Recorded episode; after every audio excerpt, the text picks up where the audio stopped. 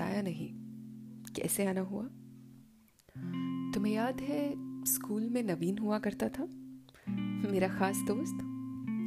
किसी एक वहम ने हमें अजनबी बना दिया था। वहम जब हवा हुआ तो पता चला वो दार्जिलिंग में है। बस, उससे ही मिलने आया था। तो कैसा है नवीन? पूछना तो चाहता था। मगर मैं देर से पहुँचा। देर से लिए हुए फैसले कभी कभी कभी ना भरने वाला घाव दे जाते हैं। ऐसे एक घाव के साथ इंसान शायद जी भी ले, मगर एक से ज़्यादा? इसलिए तुम्हें ढूंढता हुआ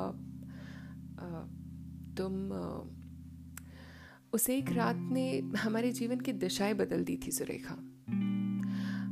मगर तब जीवन की डोर हमारे माँ बाप के हाथ में थी। आज हमारे हाथ में है। तो तुम सुरेखा रॉय, क्या तुम जीवन की बाकी सुबह मेरे हाथ की चाय के साथ करना चाहोगी? तुम प्रपोज कर रहे हो, शेखर? कोशिश तो कर रहा हूँ। चाय की आदत छूट गई है। जो छूट जाए, वो कैसी आदत? हाँ मेरे हाथ की चाय का स्वाद भूल गई हो। ये कहो तो मान भी लू। धुंध गहरा रही है तुम्हें चलना चाहिए।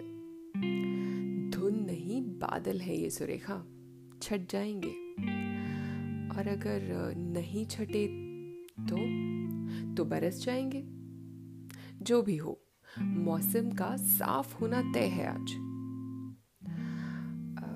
अदरक और दालचीनी खत्म है।